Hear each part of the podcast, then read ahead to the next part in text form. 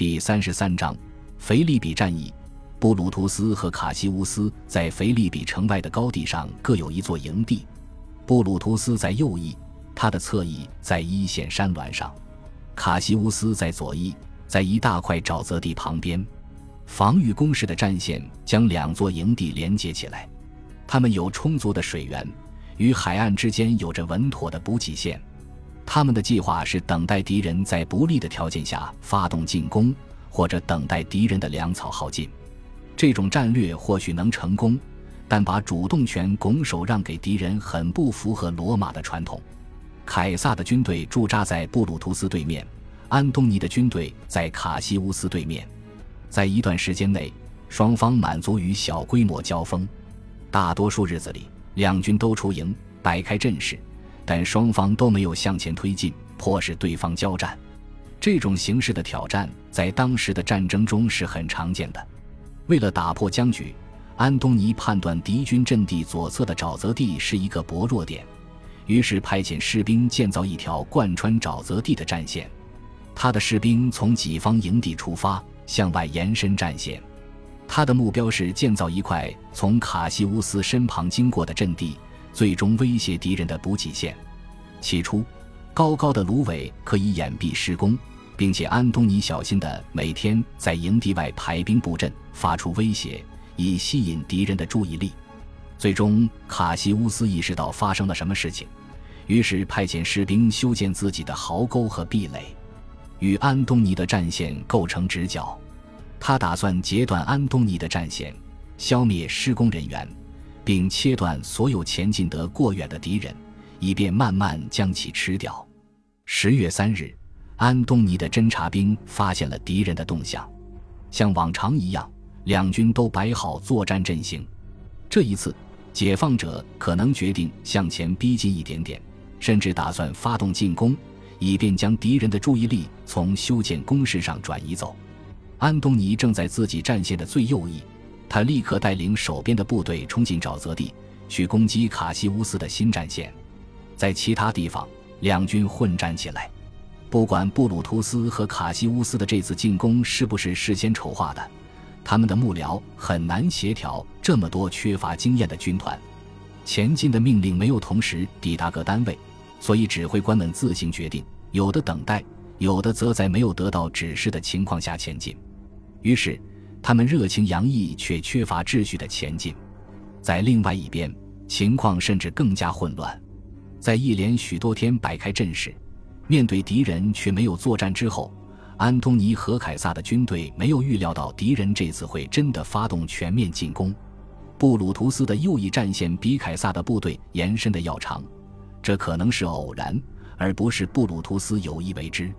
第四军团占据着最左端的荣誉位置，这个有经验的凯撒军团发现自己的正面和侧翼都遭到冲击，很快就败退了，恐慌情绪迅速蔓延。凯撒的整个左翼崩溃了，布鲁图斯的部队兴高采烈，潮涌般猛冲追击敌人，突入敌营，随后很快分散开去掳掠敌营的财物，完全忘记要一鼓作气取得彻底胜利。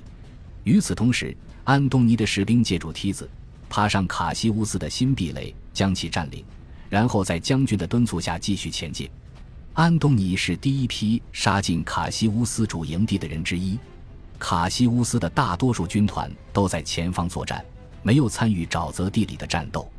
但随着新壁垒失守的消息传开，卡西乌斯的各大队开始动摇和撤退。卡西乌斯自己陷入了绝望，军队在他周围土崩瓦解。他的眼睛近视，误以为布鲁图斯的一些骑兵是敌人，于是命令自己的贴身仆人帮助他自杀。他不愿被俘。布鲁图斯没有办法控制住自己的士兵，以让他们去抵抗安东尼。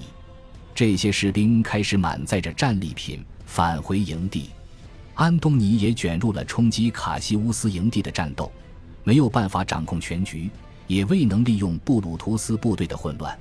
凯撒则干脆不知所踪。这位年轻的将军在十月三日这一天的行为，导致他的余生始终笼罩在争议之中。毫无疑问，他没有像一位罗马贵族理应做的那样身先士卒。这时他的病还很严重，没有办法积极的指挥，但他也没有任命一位下属来代替自己。这无疑是因为一位军阀必须亲自为亡父报仇，而不能借助他人之手。这种指挥真空，就是他的军队遭到布鲁图斯攻击后迅速陷入混乱和溃败的最重要原因。凯撒可能就在军中，坐着轿子待在战线后方。解放者的人马冲进他的主营地时，他肯定不在那里。尽管好几个人跑到布鲁图斯那里吹嘘自己杀死了年轻的凯撒。凯撒自己的说法是，他的私人医生认为继续留在营帐中很危险，于是他的伙伴们听取了医生的警示，让仆人把他抬走了。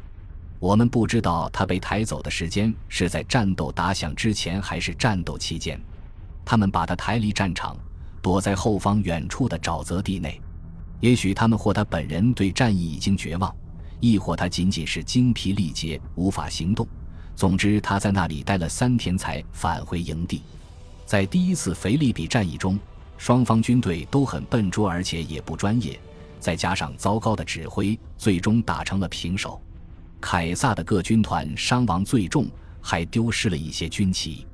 更糟糕的是，一名信使送来了噩耗：最近一批从意大利输送援兵的船只在海上被敌军战船拦截并摧毁了，运输船被敌人烧毁。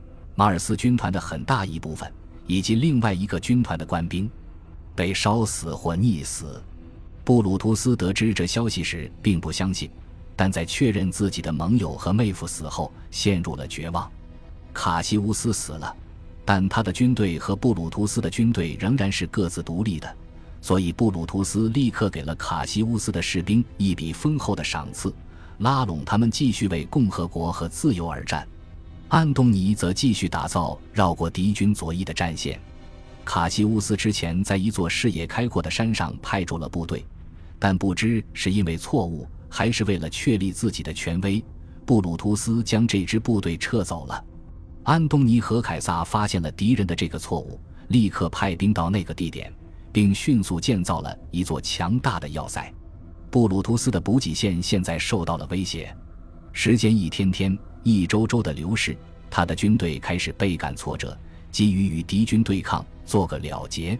十月二十三日，布鲁图斯不情愿地出战了。这一次，两军的位置与之前的战场成直角，这意味着布鲁图斯的部队不再拥有缓坡的地理优势。即便如此，战斗还是漫长而残酷的。不过，安东尼和凯撒的军队稳步将对方打退，就像工人推着一台沉重的机械。敌军最终瓦解溃散，布鲁图斯聚拢了几个军团，有秩序地撤退了。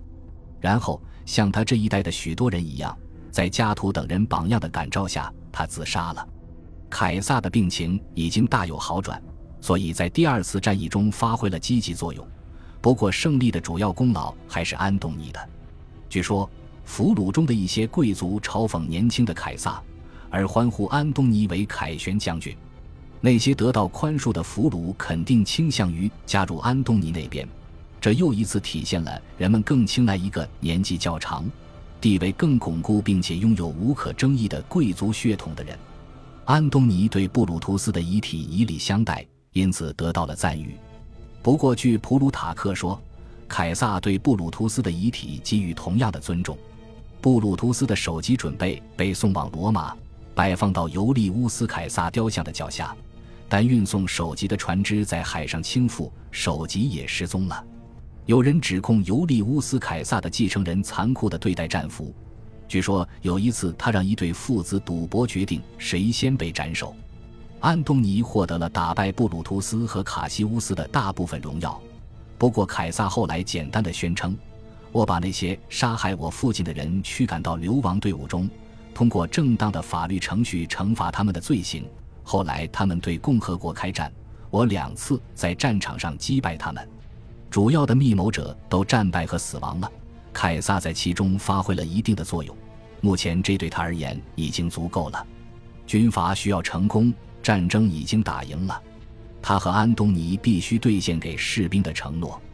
其中很多人服役期已满，有的是因为服役年限到了，有的是因为参军时订立了契约。规定战争结束后便退役，退伍军人得到的承诺是在意大利得到土地。三头同盟决定让凯撒回国监督这项工作，安东尼将留在地中海东部，确保各行省保持忠顺，并压榨他们的钱财，以便筹集三头同盟支付军饷和分配土地所需要的巨额资金。主要的附庸王国和城市别无选择，只能满足他的要求，就像他们前不久被迫满足解放者的需求。以及几年前满足庞培和尤利乌斯·凯撒的要求那样，国王和其他领袖知道，如果他们拒绝服从，罗马人能轻而易举地找到野心勃勃的竞争对手来取代他们。克利奥帕特拉七世仅仅是急于讨得安东尼欢心的一大批东方显贵之一，但凯撒在启航返回意大利之前又病倒了，和上一次患病的情形一样，我们不知道具体是什么病。也不知道这次是新的疾病还是旧病复发。有一段时间，人们担心他会死掉，还有谣言说他已经死了。几个月过去了，他迟迟未能返回，罗马城变得越来越紧张。传闻称他在筹划一件比之前的大清洗更为凶残的事情。凯撒和安东尼在国外期间开始怀疑李必达，疑心他已经开始私下里与瑟克斯图斯·庞培单独谈判。于是，凯撒和安东尼暂时瓜分了里必达的几个行省。不过，他们似乎打算在将来的某个时间把北非的两个行省交还给他。里必达虽然名义上仍然是三头同盟的一员，但他的地位显然已经低于另外两人了。前四十一年，凯撒终于返回罗马，开始急迫而坚决地搜罗土地。在他们动身去马其顿作战之前。三头同盟就已经指定了意大利的十八座城市，计划没收其土地，分配给退伍军人、富人和有背景的人，尤其是元老和最富裕的骑士。若是发现涉及自己的地产，便发出抗议。疏远这些有影响力的人总是很危险的，因此在大多数情况下，这些人的地产都得到了豁免。这意味着遭到打击最大的是中等阶层。他们没有多少办法抗议，尽管其中很多人还是决定来罗马城尝试一番。在好几个案例中，被指定城市周围的土地还不够，于是附近社区的土地也被没收，尽管这些社区并没有被三头同盟指定。感谢您的收听，喜欢别忘了订阅加关注，主页有更多精彩内容。